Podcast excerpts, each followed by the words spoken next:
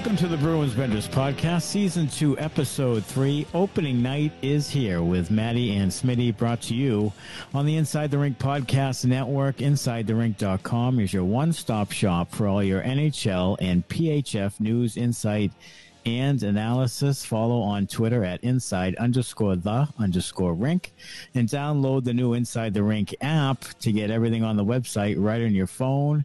And now Smitty has a quick word from show sponsor and friends of Inside the Rink, BetUS. BetUS has your NHL, NBA, UFC, PGA, and NFL betting lines up for their 28th year of live betting. Sign up at BetUS.com with the promo code RINK for 125% sign-up bonus. Again, that is BETUS.com. And use the promo code RINK for your sign-up bonus. Play with the proven mainstay in the industry. BetUS. You win. You get paid. BetUS.com. If you had the over-under at 429 points for David Krejci this year, you should probably take the over. Tonight the Bruins beat the Capitals 5-2 after a sluggish start. I thought Linus Ullmark kept them in it early. She was sharp early, and then Patrice Bergeron gets on the board on the power play, and David Krejci paying dividends right away. Pastrnak makes it 2-0 unassisted on a turnaround goal. Actually, it wasn't unassisted; it was later assisted by I think it was Clifton and Krejci. Yeah, and Darcy Kemper wants that one back. But a good overall first period for the Bruins. Yeah, I thought they were good. They had jump early. They were skating well early, and you know, they took it to the Caps after a little bit of a, you know, shaky, you know, beginning, very, you know, sluggish beginning. But you know, a power play goal, which is nice to see. You know, Bergeron scores the first goal of the season for the Bees.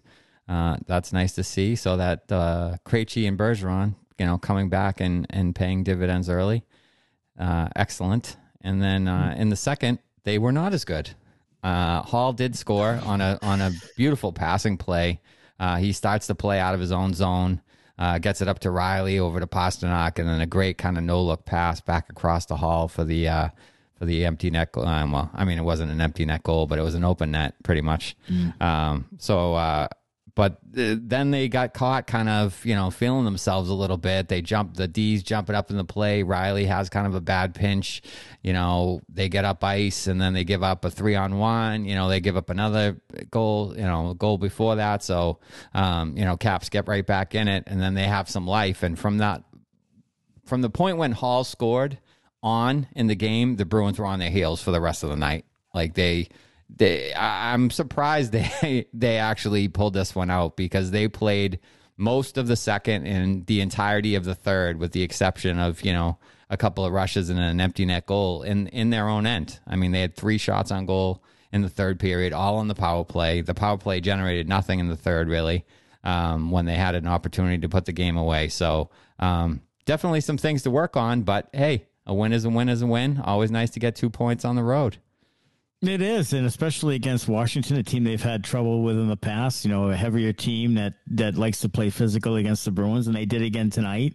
Jake DeBrusk was banged up, fell on his arm, came back for a shift or two, and then did not return, so that's certainly not good news. But I thought 5-on-5, the Bruins just weren't very good for much of the night, really. There was a part of the first period where they started to get some traction after the Bergeron goal, but you know, 5-on-5 wasn't great, and that's because not all lines, the third and fourth lines, just were kind of non-existent, and that doesn't help your rhythm and your fluidity of your game when two of your lines just aren't doing much of anything. And I think that was a big problem. Now, you don't have McAvoy and Grzelcyk and puck movers like that, and I get that. But for the most part, 5-on-5, I just thought that the Capitals, who are shorthanded themselves, three very good forwards out, you know, that's you know, a team that I think honestly may miss the playoffs this year. I think it's going to be a disappointing season for Washington unless they get some guys back and they stem the tide here. But it's a game the Bruins should win anyway, and they did. So, you know, we'll take the win as it is. It's nice to have Krejci back. He's a real second-line center, and it's nice to have that on the power play. But, you know, all in all, I was with you. I think that for a good you know, period and a half to period and three quarters, I didn't think the Bruins played well at all. No, I thought the Capitals were the better team for most of the night. You know, the Bruins took advantage of some of their chances, which is nice to see because last year they kind of really struggled with that. When they had the chances, they couldn't bury them. And then, you know, everything was kind of a grind. So it's nice to see them take advantage of some of their chances. I think having Krejci back certainly helps. There was a few plays through the center ice where it was just like on his stick, off his stick. Especially that goal late in the third period with Krejci ended up scoring himself, but he sprung pasta on the breakaway, and then he kind of cleaned up the rebound. But it was a great pass through him through center ice where it was on his tape, off his tape, right to pasta with speed attacking the net. And, it ended up paying off for him. So it's plays like that, is certainly nice to have 46 back in the fold. No, absolutely. And I think he just has his vision and his ability to slow the play down. And, defensively, he kind of is what he is. I mean, he's a good defensive center. He's not anywhere near as good a skater as used to be. So that's going to be a problem at times, and just getting his overall foot speed, getting back into the play, back into a back check and stuff like that. But so that line is going to, people were mentioning, don't have Riley and Clifton on there with the check line because it just wasn't very good. And that's not a good five-some out there.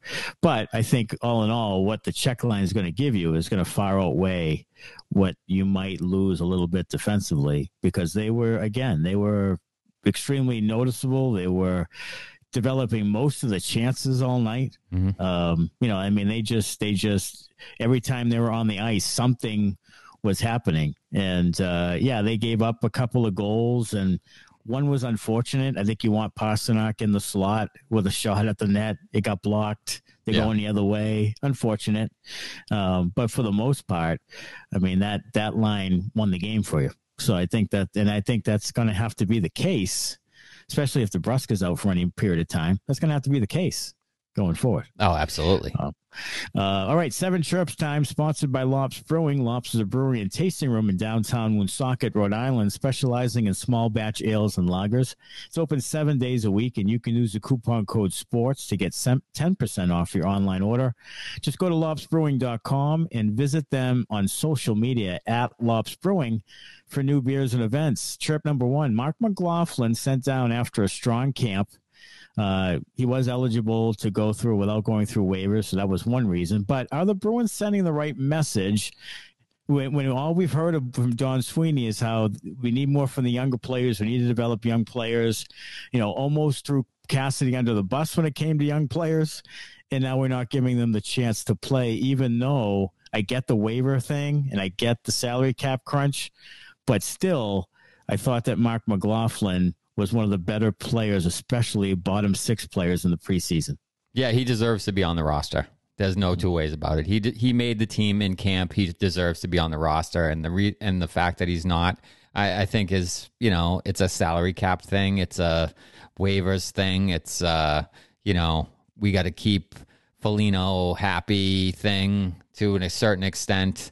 So I don't love it. I don't love the message, honestly. I feel like he earned the spot, so he should have it. It shouldn't, I would have liked to have seen him maybe on that third line with Coyle and Smith. Grier didn't show anything tonight. He had a good 2 first preseason games, and since then he's tailed off. I didn't think he was good in either of the last couple of games, preseason games that he played, and he was not noticeable at all in this game, other than the steal and the one shot that he had. Other than that, there wasn't anything where you were like, wow, what a hit. I think he had a couple 3 hits in the game, but nothing there that, changed momentum or turned the tide or did anything to stand up to some of the banging that the Capitals gave you. So, if that's what you're going to get, I think he only ended up playing 9 minutes. So if that's what you're going to get out of him, I would rather see McLaughlin there. Yeah. I mean, he was Trent Frederick tonight, Greer. I mean, he just did exactly what Trent Frederick. We've been banging on Frederick for doing for the last, you know, three quarters of the season last year. Yeah. You know, just kind of nothing, you know, and you're right. He came out with a bang, and it, I think you're seeing now why he kind of bounces around from organization to organization is because the consistency that you talked about, the last episode, the episode before that, young players need to play with a consistency, and the players who don't make it can't. Right. And here's a guy that just hasn't brought the consistency. Everybody loved him because they thought he would hit and fight and maybe kick in a goal and bring energy. And he said all the right things, and he was happy to be here and all of that. But at the end of the day, he was pretty largely useless tonight. And I thought that, they're going to have to figure out that whole fourth line thing, because tonight it was garbage. It was bad. And I even thought, and people on Twitter were talking about Jakub Lauko like he had this fantastic game. He wasn't very good at all. In fact, he played 6 minutes in the first two periods. Like, he wasn't on the ice much at all. Third period, he drew two penalties, and he finally showed some energy, and he finally started to find his game. But I thought in the first period especially, the speed and the physicality of the game was just over his head. And I think that Montgomery felt that way too, because he sat him for large chunks of that first and second period. And he came in the third, and he started to get his legs under him and so forth. But again, you know, we've seen this with many young players coming through the system, and you can blame Cassidy, you can blame Sweeney, you can blame this and that. The bottom line is that all these guys sort of do the same thing. They do a little bit of this and a little bit of that, and then they disappear for periods on end, and they just aren't good enough. And, you know, I think McLaughlin, for the most part, since he's signed with the team, has at least been noticeable on the ice. You know what I mean? At least has done some things on the ice, scored a couple of goals. Like, he looks like he belongs. And I think you gotta throw him out there. I think you gotta give him a month to see if what you have is real there. And I think that it was unfortunate that he had to be sent down because of all the cap situations and waiver situations. But I think McLaughlin's going to be up here soon, and he should be. He should be. All right, chirp number two, Cam Neely is frustrated about the narrative with Don Sweeney and is tired of talking about 2015. What he fails to understand is that so are the fans. And here's his quote. The narrative is frustrating to me. I'm tired of talking about 2015. If you look at who at the Bruins have drafted and how many NHL games they've played, it's among some of the highest in the league. Every GM in the league makes mistakes. So I immediately thought of Dan Duquette with, we've been in first place for the most amount of days. Right. This is what that sounds like. It does. You know what I'm saying? And I get it. 8 guys played at least a game in the 2015 draft. First of all, how many are any good? Well, that's the rub in prospect pool. That's the rub there. It's like, yeah, your guys have played games, but are they impact players at all? Have they done anything in the league when they actually did play the games? Not really. Not really. I mean, DeBrusk is a, you know, is a good quality NHL player, and Zaboral is to be determined. He looked good at the start of last year. He looked good early in camp, similar to Greer. And then since early in camp, he's kind of struggled. He hasn't been great.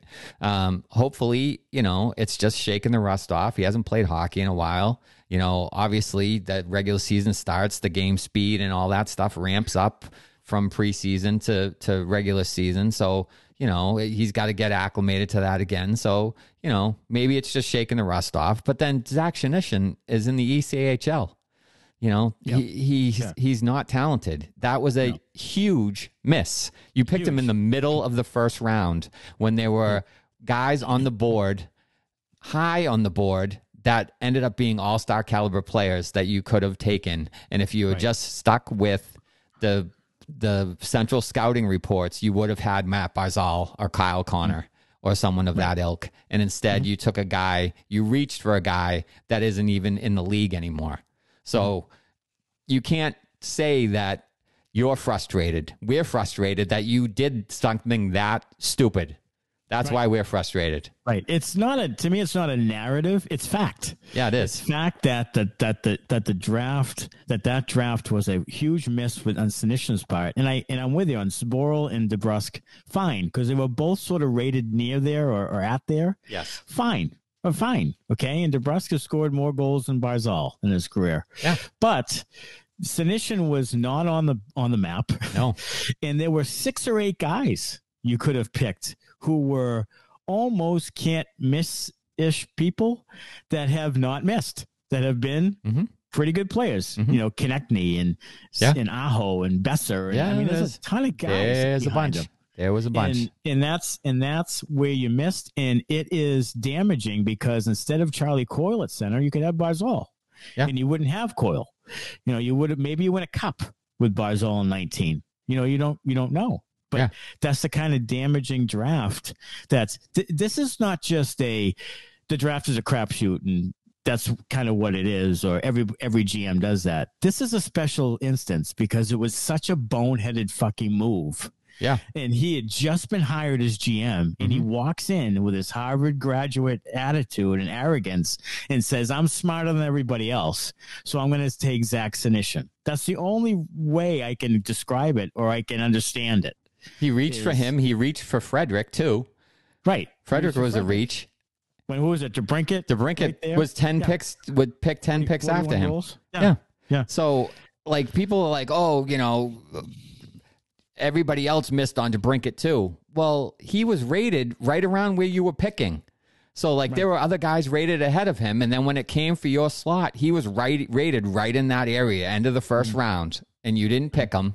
And now he's an all-star for a team that you're going to have to face, you know, in your division consistently now. And you got Trent Frederick out there, scratched tonight, and, you know, put up, what, 8 goals last year or something? 10 goals? Yeah. 8 goals? Yeah.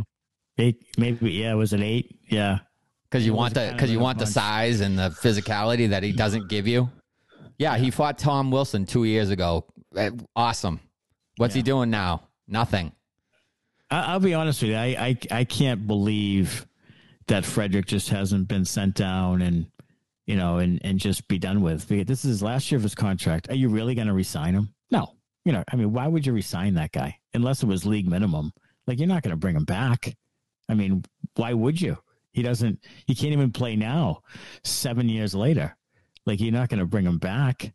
So I just, I don't know. I the whole thing with Neely, it's again, it's a lack of accountability. It's almost this, like, you know, well, everybody makes mistakes, and we're still pretty good front office because we have the most. Well, you do you see the rankings that are 32nd? And some people call it BS, but 32nd's 32nd. It's not like they're 22nd. Yeah, and people, I went back and forth with some people on Twitter about this, and they're like, "Well, the Bruins pick at the bottom of the first round every year because they're always good." Yes, that's the case. But there's other teams that pick at the bottom of the first round too that still have better prospects than you. And they're like, well, the ranking's subjective. Well, it is to a certain degree, but if everybody says the same thing, then it's not subjective. No, if everybody's saying the Bruins are last, you know, athletic 32nd, hockey, you know, hockey DB or whatever, 29th, hockey writers, 32. Like everybody says they're at the bottom. If everybody says it, then it's true. It's not subjective. You don't have good prospects. You don't. Yeah. It's reality, and I think that, you know, you can, you know, get all pissed off at Cassidy for how he treated the young players, but he was frustrated because they can't play, and I think you're seeing that with guys who come into the system, you know, get a go of it tonight with Lauko in the first couple of periods, and again he's struggling to keep up, and then he has a decent third period, but we'll see what happens the next game. I mean, is he going to be able to continue to do it? And it's just guys who can't stick in the league, and I know they've picked later, and some of that's their own fault for trading first round picks and everything, but okay, they still picked later, fine. But, you know, Braden Point's a third round guy. Like, I mean, the Tampa Bay's picked all sorts of guys, Palat, all over the friggin' draft board. And, you know, you're not getting any guys much at all. And 2018 until now, this is the first game that a Bruins player drafted beyond 2018 has played a game, and that's Jakub Lauko. 7,000 games have been played by NHL players who have been drafted from 2018 till now. One game for the Bruins, and it was Lauko tonight. So, I mean, that tells you something, doesn't it? You have one guy 4 years ago. He just played his first game. I mean, that's pretty bad. I mean, that's pretty bad. I mean, it's kind of telling. And that's again, not a narrative. That is fact. Chirp number 3, Anton Stralman signs a one-year, $1 million deal. What happens when everybody is healthy? Kind of have a log jam on defense. I think I liked the signing. I love it. I'm not sure why they gave him $1 million when they couldn't give him the vet minimum, but whatever.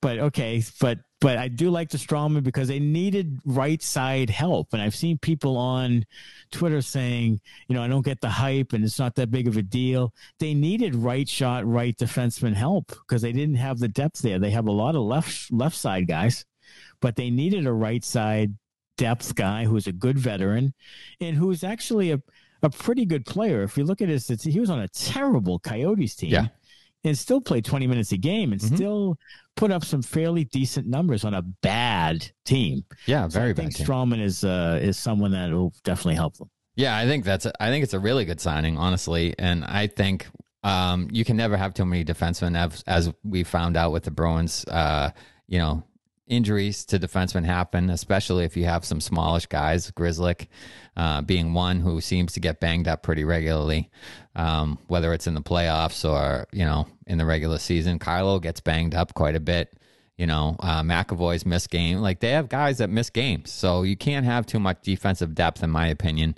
Strawman's a great veteran guy. He's steady. He's smooth. He doesn't rattle. So I think that he can only help. And in my world, when everybody's healthy, I would rather see Stralman on the third defensive pair than Clifton. That's just me and how I would rather see the Bruins play. I think Clifton is a wild card. You see some good, you see some really bad. He had a few good moments tonight, but he also, you know, did some Cliffy hockey things where he's all over the place, turns the puck over. So I think Strawman's a little more reliable, a little more steady. You kind of know what you're going to get. He plays hockey like everybody else plays hockey. It's not Strahl hockey.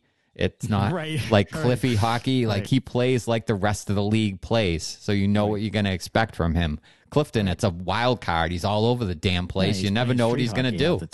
So, you know, I think he just fits the system a little bit more. He plays within himself. When Clifton plays within himself, he's decent, but he doesn't do that all the time. He gets the feeling. We've talked about this last year. He gets the feeling himself a little bit, and he gets kind of out of what he should be doing. And then he gets into trouble. So in my ideal world, Stralman's the third pair right shot D, but I don't think that's going to happen unless there's injuries. Yeah, I mean, Clifton's the seventh, the seventh guy, like we've said before. And I think Stralman is a good guy to have in the lineup for sure. And I think he'll definitely help. All right, chirp number 4, opening night lineup. Your thoughts on that? I mean, the Greer thing, like, I felt like he earned a spot. So I was fine with him playing and Frederick sitting. The fourth line, I didn't like at all. I didn't want to see Foligno in there. I didn't want to see Nosek in there. So I would have rather seen, you know, McLaughlin, Studnicka, Lauko on the fourth line and see what the kids can do. You know, maybe you don't want that. Maybe you want something that's more energy, whatever. Lauko gives you that. I think McLaughlin gives you that, and Studnicka's shown a willingness in preseason to throw his weight around a little bit. Those guys seem to have a little bit of chemistry too. So maybe you put Greer with those two guys, sit Lauko, and you give Frederick a chance back on the third line. I think you'll probably see that Saturday. I think Frederick will be back in, Greer will be out. I think it's a possibility that Studnicka could get in for Nosek on Saturday too. He could also get in for DeBrusk, because if DeBrusk can't play, that's true. Yeah, he might. You might see him on the top line with with Bergeron. Yeah. And, you know, the opening night lineup, what I'd really like to, I really kind of wanted to see Greer play with McLaughlin. And if that had to be Studnicka at fourth line center, then fine. I am looking forward to a time when Beecher is centering that line with McLaughlin and somebody, whether that's Greer, whether that's somebody else on the left wing. Because I think those guys could really do something on that fourth line. I'd like to see McLaughlin on it sooner than later, and I will preach that from the get-go. I think Thomas Nosek has done absolutely nothing for about a calendar year now. It's just like I'm not even sure why he made the team, honestly. I don't know. You know, he doesn't make a ton of money. Like, he just makes like $400,000 more than Wagner. Like, I'd rather have Wagner out there. Yeah, like, I would too. It's just, he just doesn't do anything. No. And it's really kind of pathetic. And I mean, you could say what you want about Foligno, but he makes 3.8. Like, they have to kind of see that through. They probably feel that way. I'd rather them send him down and be done with him like they did with Wagner last year. But if they feel like they you know, gave him a contract and they need to see it through, then okay. So fine, but with Nosek, it's like, this guy's not making a ton of money. Why are we doing this? And he's not going to be re-signed. Right. So I just don't know what we're doing there. All right, chirp number 5, power play scores early, struggles late. Nick Foligno, of course, doesn't help on the second unit. I wouldn't have him as your extra forward on a power play unit of any kind, in the driveway or in an NHL hockey game, And then Krejci obviously makes a difference and will make a difference on the power play. And, of course, Marchand will, and McAvoy will, and Grzelcyk will. I mean, you're losing probably your 2 defensemen you'd play on there, and your best left wing. So there's that. Yeah. I mean, but I thought that Krejci getting the first goal is big, and I think Krejci definitely helps that the power play and will help the power play. They should be middle of the pack power play. They won't be one of the best, but they shouldn't be as bad as they were at the end of last year. I think they should be toward they should be higher up. They should be towards the top. If they can get their entries figured out, I think Krejci can set up Pastrnak and he'll score a lot of goals. I think Pastrnak's going to have a really good season. So I think their power play should be pretty good if they can straighten out the entries. It's still early, you know. They're still, you know, working on that, I suppose. I don't know if they got as much time on that in camp as they probably would have liked to. Hall was down for a little bit, and, you know, some of those guys were kind of working their way back. So I think eventually they'll be pretty good, but it's a little rough here early still, you know, and they're, you know, missing Marchand and McAvoy, like you said. Yeah. Chirp 6, Bruins 5-on-5 play, still an issue. Wasn't great last year. Needs to be better. It is something to keep an eye on. Again, not at full squad, but it is something to keep an eye on as we go forward, because 5-on-5 tonight, they weren't very good. You need more from your third line. You need more from your third line. So if the check line's going to give you what it gives you every night, you know, it can't be like the perfection line of, you know, back in the day where it was like, if they don't score, you don't win. So it seems like it may be like that now with the check line this early in the season part here. Like, if they don't score, you don't win. So, like, you need some production out of the Bergeron line. Having DeBrusk hurt doesn't help. Obviously, Marchand's out. So that's kind of a little bit in flux. You need some production there, but you need production out of the third line. You can't be taking zeros from that line and expect to tread water until you get those guys back. So you need something out of those guys. You need Smith to have a rebound year. You need Coyle to shoot the puck a little bit more, be more of a big body, possess the puck, you know, take the puck to the net instead of, you know, skating it around the outside and then losing it. You know, take it to the net hard, get pucks to the net, and have guys banging rebounds. Like, you need production from them.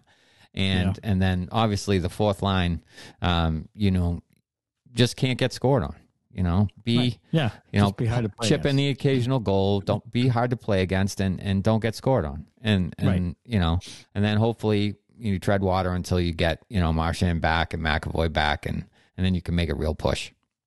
You know, I know it didn't really happen for them last year, and it didn't really work in the small sample size they had, but I'd put Hall on the third line.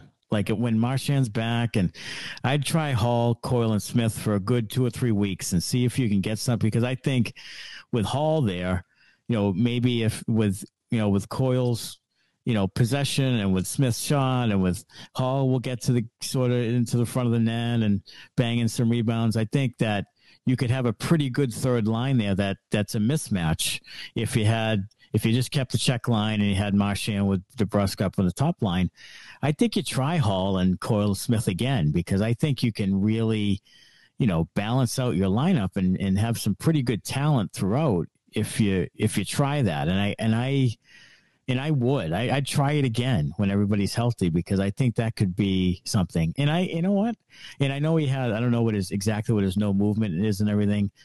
I'd explore, if things aren't going well, I'd explore kicking Coyle around. I would, because he's a possession guy and he, you know, and this and that, but he's also a guy that brings you to the edge and then kind of doesn't deliver. You know what I mean? He's just kind of like one of those, you know, he's 40 points a year. You know what I mean? It's just like, you know, maybe you deal him and maybe you give some younger kid a chance there or something else. I don't know, but he's making a pretty good amount of money for scoring 40 points a year, and he's still on the books, and maybe that's a guy you try to deal and try to open up some money from.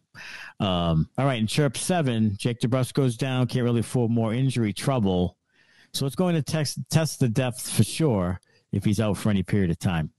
Yeah, they just can't have that. They just can't have this right now. They just can't. I mean, they've already lost top six guys. You know, who knows if Hall's 100%. So he was banged up. Marchand's out. Now DeBrusk is out. You know, thank God Krejci and Bergeron came back. You know, pasta's pasta. But, you know, they just can't afford injuries. You know, we've talked about the depth and they may have a little bit more of it with some guys, but like McLaughlin's not up. Right.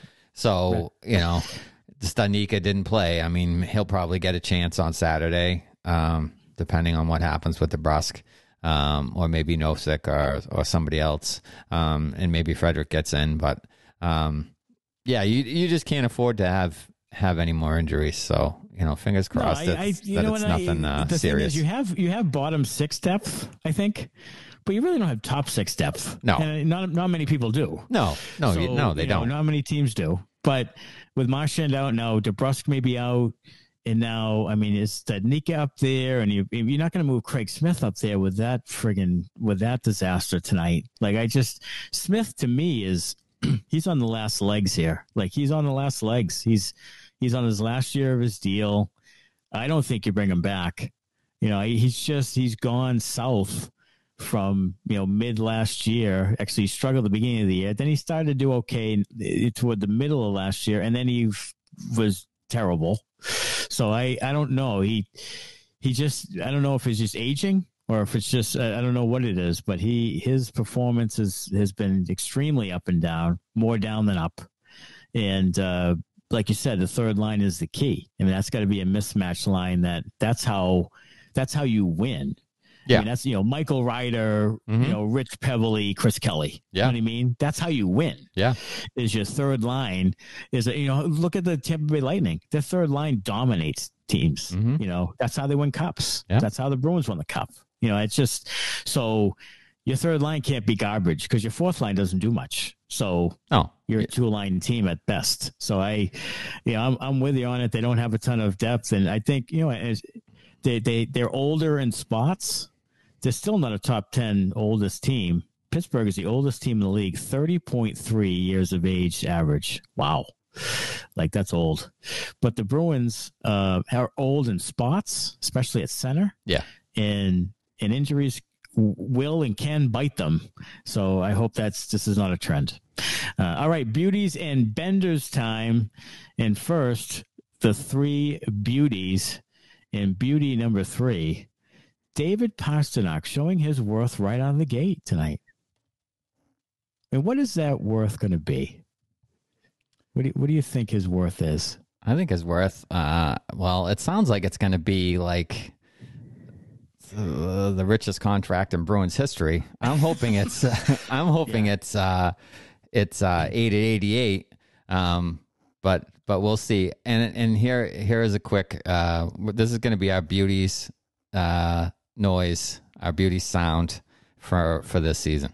Gonna love you, eh? They're gonna be loving you from dawn until dusk. Yeah, we're gonna love him. We're gonna love you, eh? Yeah, gonna love you from dawn till dusk. Yeah, we're gonna love Pastrnak for 8 years. He had 4 points tonight, and was, you know, he's just a really good player. And I thought Wayne Gretzky made a good point tonight. Sometimes what? You know, I thought he actually made a good point with Pastrnak when he talked about Pasternak's willingness to at least be responsible defensively, in that he even said, Gretzky, you know, you want your high goal scorers just to be responsible defensively. You don't expect much from them, but just be willing to play defense and be willing to be responsible in your own end. And I thought that was a really good point, because Pastrnak has gotten to that point where he's just responsible enough. Yeah. Where it doesn't kill you. And he's learned to get by defensively, to be more of a complete type of player. And I thought that was actually a pretty good point. It is usually a good, you know, doesn't give you much. No, it is a good point. It was a good point. All right. Beauty number two, David Krejci. Gonna love you, eh? They're gonna be loving you from dawn until dusk. he was missed dearly last year, and that's a real second line center, friends. Yes, it is. Yes, it is. Some of the passes he made tonight, just tremendous. Obviously, the goal late kind of iced the game for them. Just a backhand roof job off a rebound, which is excellent stuff. And it's going to be great to watch him play again. I'm really, really happy that he is back in the fold, and looking forward to a full season of Krejci. I credit you. You've said it many times. An underrated finisher and shooter of the puck. He is. I wish he would shoot more. If he shot more, he would score 25 or 30 goals. He would. I mean, he has tremendous hands. He really does. Hands. He really does. He does. It's really filthy, silky mitts. Yep. And then number one beauty, Derek Forbort. Gonna love you, eh? They're gonna be loving you from dawn until dusk. He was a horse tonight. 23 minutes, 19 seconds of ice time, 6 block shots, 5 hits, a pillar on the penalty kill. I mean, willing to throw his body in there.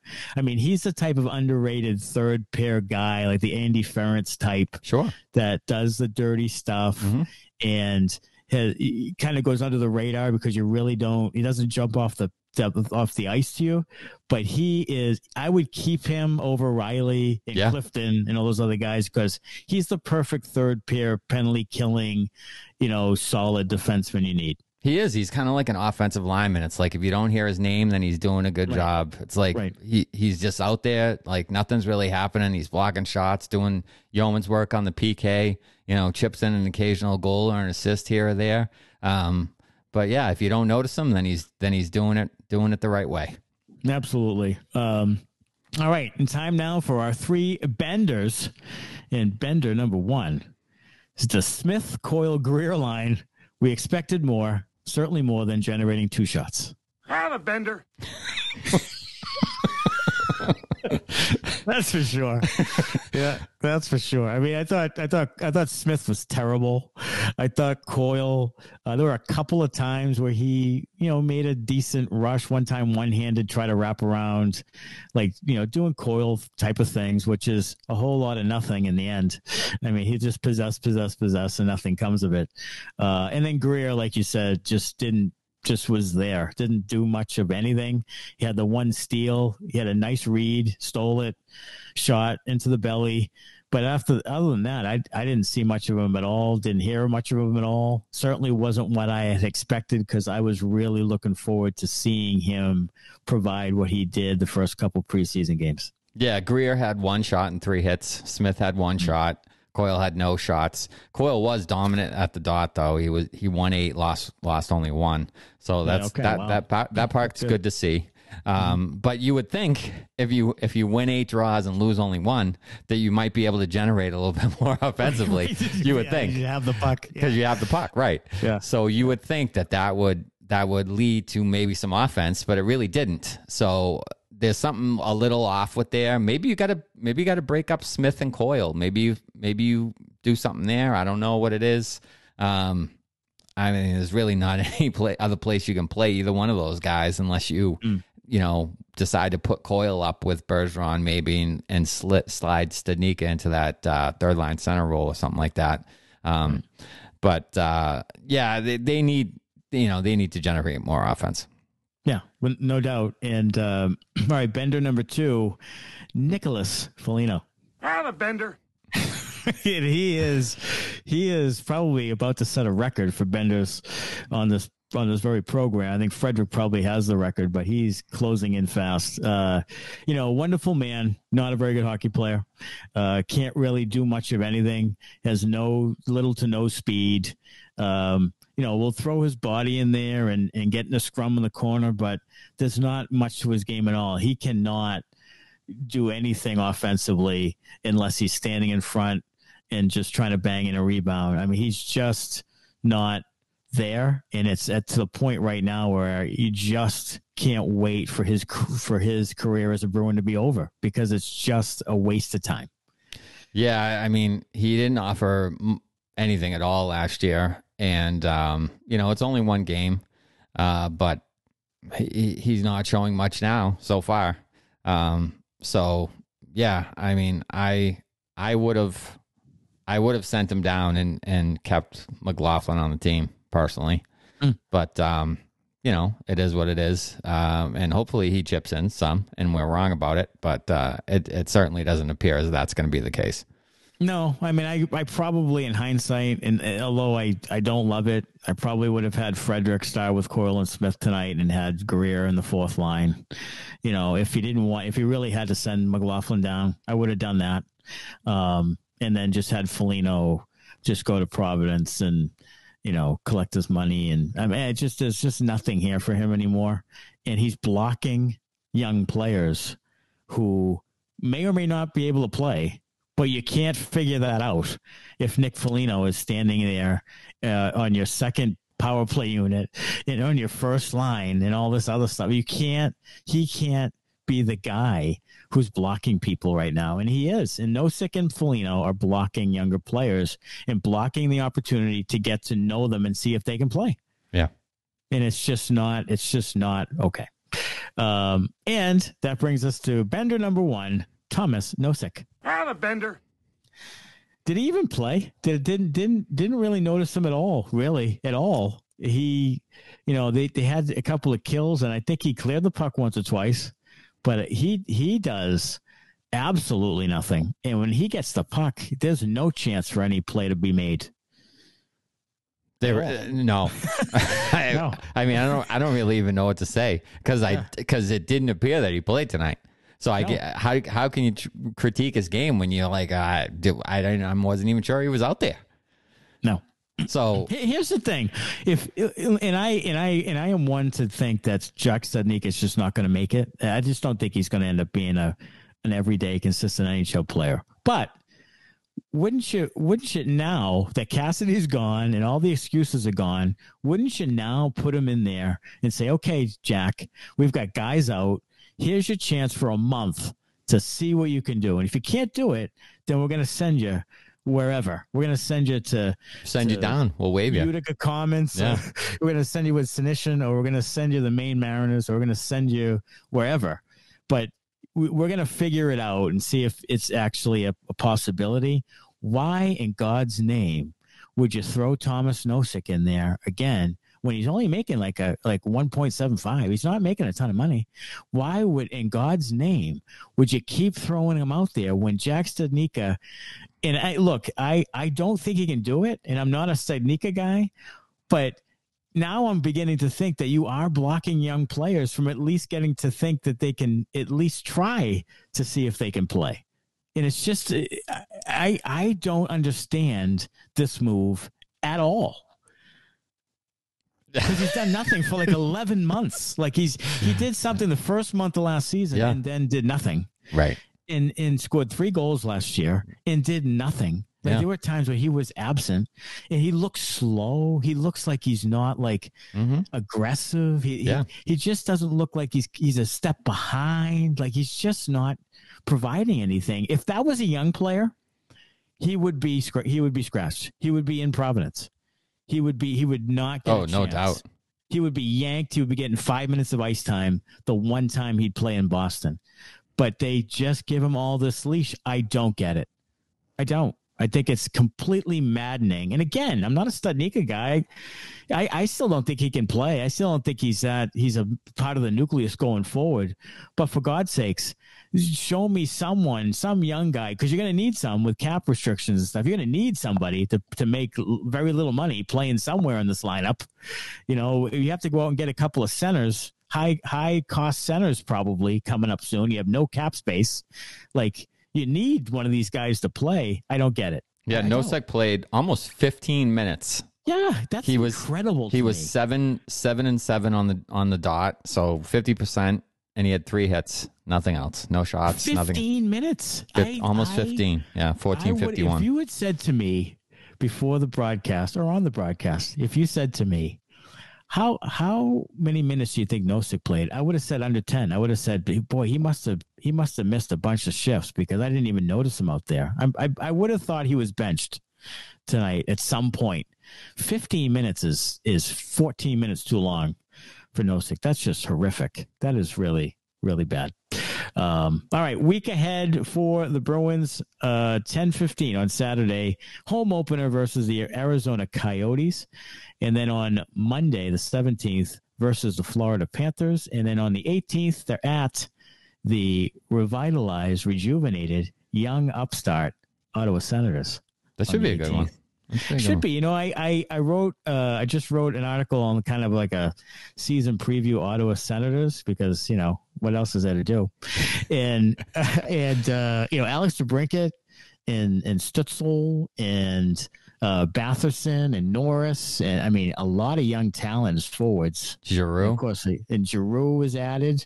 And they've got, you know, Shabbat, yeah. And they picked up Cam Talbot as a goaltender. So, you know, I don't think they're as good as the top 4 in the division, but I think they're right behind. I think they'll be in the 85-point-ish if things go right for them. Because they do have some talent. Yeah, they could push for a playoff spot, I think. They could. I mean, they could.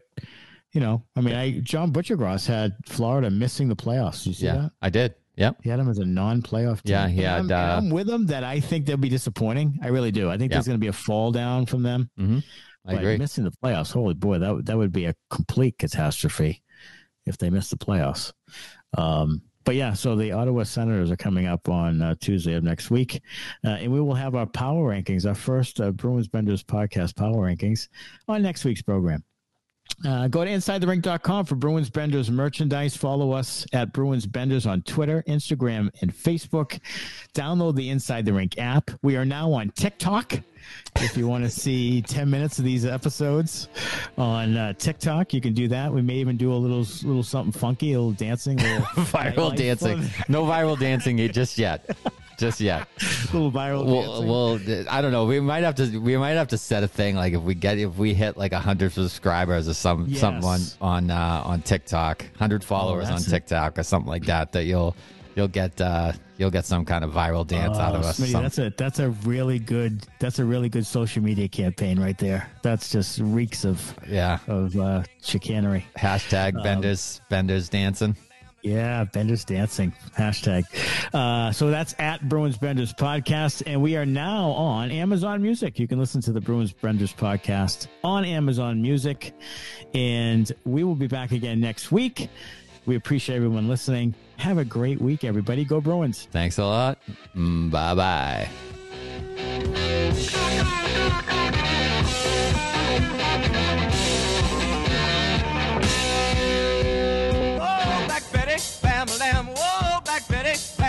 She really gets me high, bam-a-lam, you know that's no lie.